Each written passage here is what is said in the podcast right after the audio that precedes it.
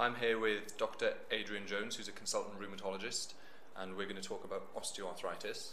So, first of all, just to kick things off, could you give me a decent definition of osteoarthritis? Um, that has been difficult over the years. People have argued about this. Um, but essentially, what it is is a loss of cartilage associated with a bone response. So, joint space narrowing, but there's a predominant bone response, and it's generally speaking thought to be non inflammatory.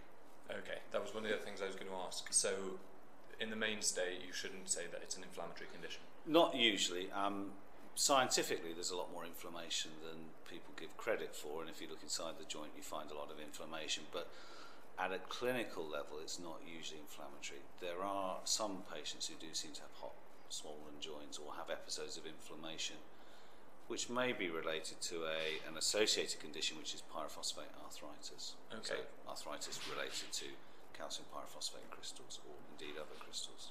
Brilliant.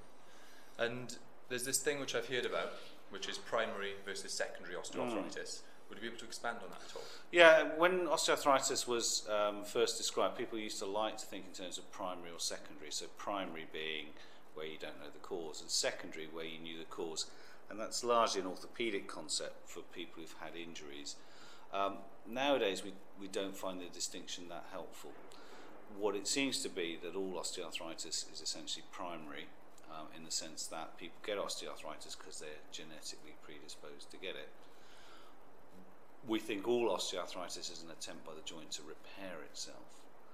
Um, what, if you like, secondary uh, causes do is tend to associate with where you get the osteoarthritis. So if you fracture through a joint or you have trauma to a joint, you're more likely to develop osteoarthritis at an earlier age in that joint or in a particular pattern.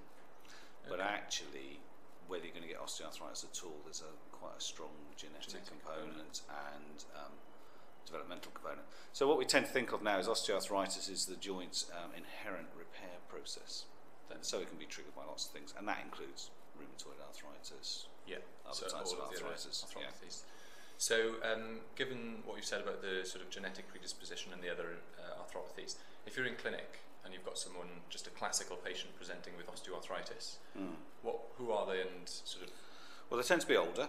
Yeah. Um, so certainly osteoarthritis before the age of about 55 is less common unless there's an obvious trauma or predisposing cause. Um, male and female affected. Um, the other pre- big preponderance for some sites is weight. And then there are a few rarer causes. So there are a few genetic um, causes, so there are families with osteoarthritis. And there are some metabolic diseases that predispose. So the commonest one would be hemochromatosis, where you get iron in the joints, and that gives you a form of osteoarthritis that's linked to calcium pyrophosphate crystals. Um, but often, even in young people, you don't find a specific cause. Okay. There's a lot of interest now in, in morphology of joints. So if a hip um, developmentally has got a particular shape, it may be more prone to develop osteoarthritis at an earlier age or in particular sites. Yeah. You mentioned hemochromatosis as yeah. one of the big secondary causes. Yeah. Would that have a preponderance for any joints? Um, it's, it's part of the pyrophosphate arthritis spectrum. So pyrophosphate arthritis tends to have a different distribution to normal okay. osteoarthritis. So it tends to affect the knuckles, metacarpophalangeal joints, glenohumeral joints, which normal osteoarthritis tends not to, um, particular parts of the hip, particular parts of the foot. And um, just moving on to symptoms now. Mm. So, with that classical patient with the primary OA or, mm. or for whatever cause, what, what are the main symptoms they tend to? Well, the, the predominant symptom that people seek help for is pain. Um, and the pain is usually non inflammatory pain, i.e., it's worse when you use the joint. Um, occasionally you get night pain, and there's, there are some uh, more severe types of osteoarthritis. We get a lot of osteonecrosis, avascular necrosis, at a pathological level, not at a, a radiological level. Um, so night pain is one of the sort of um, nastier types of pain you get with osteoarthritis and can be used as an indicator for surgery. Okay. Um, but predominantly it's non-inflammatory mechanical pain you do get stiffness and particular phenomenon called gelling where people sit for a while and then when they get up they're stiff for five ten minutes okay so the level of stiffness you get in osteoarthritis is usually uh, in terms of it's short-lived uh, and then finally you get restriction of joints and mechanical problems so if you've got a lot of cartilage loss and bone remodeling you can get for example varus, knees, both So legs. It sounds like um, with those kind of symptoms and possible examination findings, someone presenting to the clinic, you might not need to do any investigations to confirm the diagnosis. Uh, usually you don't. Um, it's usually a clinical diagnosis. Well, it's always a clinical diagnosis.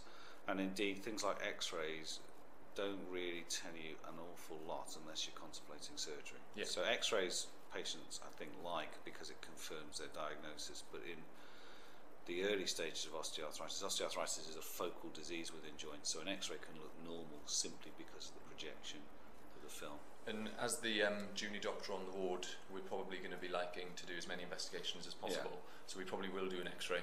Probably, we- absolutely. And that's not, there's nothing wrong with that, but there's no point repeating x-rays Yeah. too close together. And I think the other thing is spotting the hemochromatosis I've mentioned is important to spot because they're at risk of other health problems. So anyone under 55 with osteoarthritis, we tend to do a metabolic screen, of which there are a number of components, but the key one is hemochromatosis because that has implications for the rest of the body. And um, if, like I say, we do do that X-ray, what are the main features on a radiograph of osteoarthritis? Well, the hallmark feature is joint space loss, which is usually focal. So what I mean by that is if you've got a knee, it's the medial side, but not the lateral side, Yeah. for example. Um, so there's joint space loss, which is cartilage loss. You will see bone response, which is variable, so you can have no bone response, but usually you get sclerosis, new bone formation, which is osteophyte, um, and then variable cysts, um, which are subchondral cysts, um, which are sometimes hard to spot Yeah, but yeah. but they're the common, they're the sort of least common finding. But the hallmark features are joint space narrowing with bone response. And um, moving on finally to management, what would be your sort of common approach to managing these patients? Well, the key things we know that reduce the risk of progression and symptoms are weight reduction for many joints, not all joints, but many joints, not smoking, and keeping active. So the joint is not a passive structure. The more you use it, the stronger it gets. So we encourage activity, physiotherapy. Pharmacology is a means to an end at the moment. So to date, there's no disease-modifying drug. Um, so it's about pain relief usually to enable people to keep moving. So that's paracetamol as a first line, but it's other analgesics, non-steroidals. Um, interesting study uh, just recently come out about whether strontium might Okay. and then surgery for those patients who fail other measures. Um, so surgery, the indication for surgery is not an X-ray, generally speaking. It's about symptoms, and I've mentioned night pain, but it's also when the pain is just not controlled by other means, and So the patient's forget life. the X-ray in that. In Well, the X-ray helps you plan surgery. but yeah. So um, you've got someone with knee pain, and you're sure it's osteoarthritis. You don't really need to X-ray them to confirm that. What you would want to x-ray them for if they're getting to the stage of requiring surgery. Brilliant. Um, thank you very much for talking to us today. I think Pleasure. we've covered everything there.